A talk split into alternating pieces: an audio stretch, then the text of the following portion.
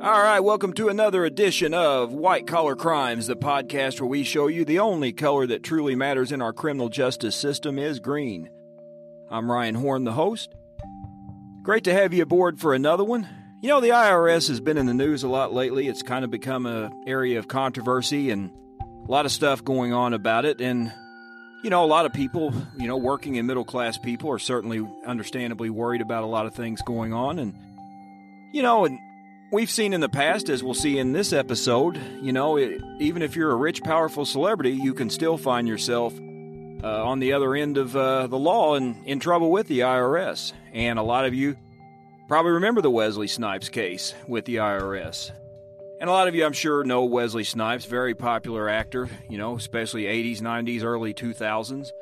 In his heyday, been in a ton of uh, big blockbuster hits and uh, very recognizable face. He was born in Orlando, Florida, but grew up in the Bronx. And uh, he has supposedly later returned to Florida to finish high school. And then after that, he attended the State University of New York and Southwestern College in California. Now, his first notable film role was the 1986 Goldie Hawn football movie Wildcats. I vaguely remember that one. I was pretty young at the time, but I do remember that one being out. But the first one I remember him in, and probably most people would consider his breakout role, was that as Willie Mays Hayes, the uh, outfielder in the Major League movies. You know, some of the best baseball and comedy movies of the 80s, I think. Or movie of the 80s would be that one. Just a very good, entertaining movie, and he had a great role in it. And he was very athletic, and that got him a lot of, you know, types of parts like that. Uh, been reported he is a very avid martial artist, so you know his physical fitness level certainly you know probably helped him get roles that he needed. And he would continue this success into the 1990s, you know, with roles in movies such as The King of New York with Christopher Walken, New Jack City, The Fan, that was another baseball movie where he I think it was kind of mirrored after almost Bobby Bond or Barry Bonds. You know, his character was a San Francisco giant and stalked by Robert De Niro, an obsessive fan. Then there was the Passenger 57, the airplane action movie, uh, Demolition Man with Sylvester Stallone. And U.S. Marshals was another big one in the 90s. And that one, you know, is kind of interesting to me because I had some friends that were actually extras in that movie. Uh, it was filmed here in Southern Illinois, parts of it were, because part of the movie actually took place in Southern Illinois. And it was filmed here. And it got a lot of attention in the area. And like I said, I had a couple friends that had some roles as extras in this, and some of them uh, told me they met Wesley Snipes. Said a very nice guy. Now, one of the other stars, Tommy Lee Jones, uh, was reported by people that met him that I remember saying he was, you know, not so nice guy. But uh, Wesley Snipes, they said, was very nice and down to earth. And that was a, you know, that was a sequel to uh, and a kind of a follow up to the uh, movie The uh, The Fugitive with Harrison Ford. some of the originals uh, or you know, not many of the originals were in this one compared to The Fugitive, but nonetheless, it was a big hit. Like a lot of movies he was in in the, you know, like I said, late '80s, '90s, and even early 2000s. He was a very big box office draw, and he also found huge success in the Blade franchise. Um, I didn't really, never was really into those much, but I had some friends that were, and yeah, nonetheless, they were very much big box office hits. But in the 2000s, things began to unravel for him and you know he began to uh, start having trouble with the tax man. And by october 12th of 2006 he was finally charged with famous tax protester. And i'm trying to make sure i uh, pronounce this right. I believe it's eddie ray Canaan, i think is the correct way i'm pronouncing it or Canard. Uh, and others he was they were charged with one count of conspiring to defraud the u.s and another count of false claim of payment to the U.S. So, as I said here, this is when his travels, I mean, his uh, trials and tribulations and things like that begin to happen. This is when he begins to, you know, gets on the radar. And he's certainly not the uh, first to have this uh, problem. A lot of you, you know, older folks that are listening may remember the country star Willie Nelson having some uh, tax and IRS problems. And you know, I always point out to the criminal justice classes that I teach to my students, you know, they, they have a lot of power. They were able to take down Al Capone back in the day. You know, we have a tendency to think that it was Eliot Ness and the rough gang of, uh, you know, untouchable cops, the untouchables, as they said, as what took him down. But that's not the case. Uh, you know, Al Capone went to prison for tax offenses, not for any of the bootlegging things he did, not for any of the murder for hire, you know, illegal, uh, you know, bootlegging and, you know, gun trafficking, illegal gun trafficking, all the different things that he did. None of those things did he ever do a day in jail for. You know, he went to prison simply for taxes. And, you know, they they have that much power and that much clout that the IRS does, even back then and to this day. And uh, Wesley Snipes would soon find out, you know, once he crossed paths with them, that uh, that was a, you know, they were a force to kind of be reckoned with. And this led to about six additional other charges being filed against Mr. Snipes for failing to file his tax returns. And the charges allege that Snipes had failed to pay about $4 million in taxes in 1996 and about 7.3 million in 1997. So, you know, at this point, he's looking at pretty close to about $12 million owed just in these two years, they're saying. And the government fail, uh, further alleged that he had failed to file tax returns from the years 1999 to 2004. And again, you know, these were very big earning years for him, you know, movie wise. So uh, I'm sure he took in, you know, several million dollars during this five year period, but it's not said how much he was estimated to owe, but like I said just a second ago, just for these two years previously, you're talking close to, uh, you know, over 11 million, close to 12 million dollars.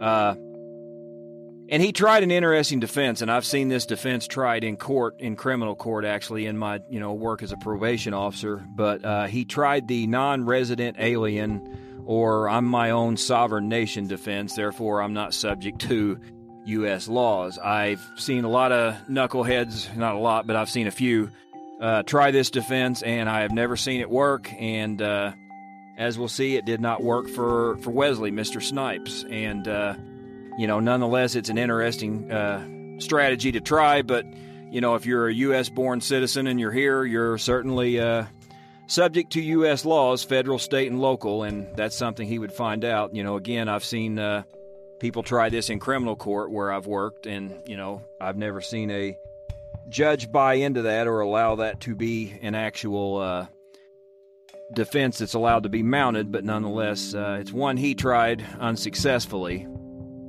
and uh, it didn't work. But his trial proceeded. Now, on February 1st of 2008, he actually was acquitted of a conspiracy to defraud filing a false uh, claim charge. But he was found guilty on three different failure to file uh, to file charges. You know, for not filing the charges or filing his taxes. So he's got you know different counts he's been found guilty of, and a few months later, a couple months later, is usually the case. We're now talking April 24th of 2008. He was sentenced to three years in federal prison, which, you know, depending on, you know, when you're talking about the millions and, and total that, that's owed in this, that's probably not a real severe sentence. You know, comparatively, I would say there are people that have owed a lot less that have probably gone longer. You know, so uh, whether his celebrity status helped or not, who knows? Um, you know, like I said again, this is a time when he was uh, quite popular and uh, quite a big box office draw during this time. So he uh, he was, you know, facing the music here. Now he's been found guilty, and you know he's been sentenced. And his, uh, I'm sorry, his Mr. Kahn was the correct way. His uh, opponent, Eddie Ray Kahn, K A H N. And again, he was a kind of a radical, known, uh, you know, guy, anti-taxer. You know, spoke out against uh, paying taxes of any kind. Uh, probably due to these activities and being well known in that regard, he was given a little bit harsher of a sentence. Uh, he was given 10 years in federal prison, you know, which again, we talk about it all the time on this podcast. Generally, white collar criminals receive more lenient sentences than do uh, street criminals, you know. And I, am not sure the extent of what Mr. Kahn owed compared to Wesley Snipes. Probably not near as much in the dollar amount uh, because, you know, Wesley Snipes, as I said, was quite a big film star at this time. I mean, he's still around now, more on that in a little bit, but, you know, certainly this was, you know, the, the times he wasn't paying taxes here were really the height and heyday of his career. So I don't really know the total dollar amount Mr. Kahn uh, owed, but I think due to some of his radical activities and things of that sort, he was able to get uh, a much harsher sentence. Because, you know, 10 years uh, for a white collar crime like this is, you know, pretty stiff comparatively. You know, like Wesley Snipes, you know, despite the millions and millions he owed, he did not even do uh, a third of the time and get a third of the sentence that Mr. Kahn got. So, uh, you know, who knows? It could also be, I don't know uh, what Kahn's record was previously, you know, and that could have played a, a, role in Mr. Snipes not receiving a real harsh sentence because, you know, he didn't, that I've seen or reported in, have any kind of a criminal record or any previous problems. But uh, he certainly found out that, uh, you know, he, he was like everybody else and going to have to pay his taxes. And, you know, he's not the first we've covered in this podcast of offenders that have gone to prison for that. You know, last year we did one on Leona Helmsley, the famous quote Queen of Mean, the uh, hotel uh, tycoon in New York. That was a famous quote. Uh, the housekeeper heard her say that we don't pay taxes, only the little people pay taxes. Well, she found out uh, good and well that uh, even the you know the big shots like herself pay taxes, and uh, she did a little time in prison too. Although in my opinion, not nearly enough. Which again is far too often the case in white collar crime cases, but nonetheless, uh, she did end up doing some time for not paying her taxes as well.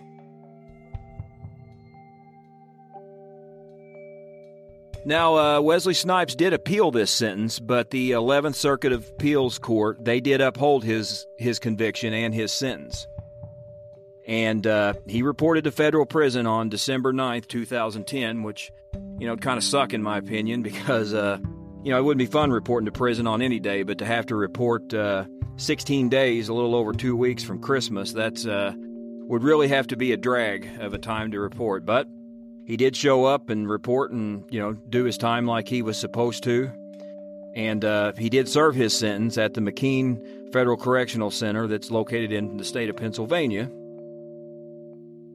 And he did appeal all the way to the U.S. Supreme Court. You know, even though he lost in the appeals court, uh, he did give a shot to the U.S. Supreme Court. And but on June 6th of 2011, they declined to hear his case, which you know pretty much ended it for him because uh, you know that's as high as you can appeal to. And you know once they don't want to hear your case, then you're not really left with a whole lot of other options. And you know that's the thing people don't realize that that tons of people throughout the year they get you know, just a you know barrage of cases that people want their case heard with the Supreme Court, but they only hear a very small select few of them, and they have what's known as the rule of four, where of the nine justices, four have to be willing to even hear a case before it can, uh, you know, four of the nine have to before they will even you know entertain looking at a case here. So you know, it's a very small minor number of people who get their cases heard by the Supreme Court. A lot of people appeal to them, but it's uh, very rare for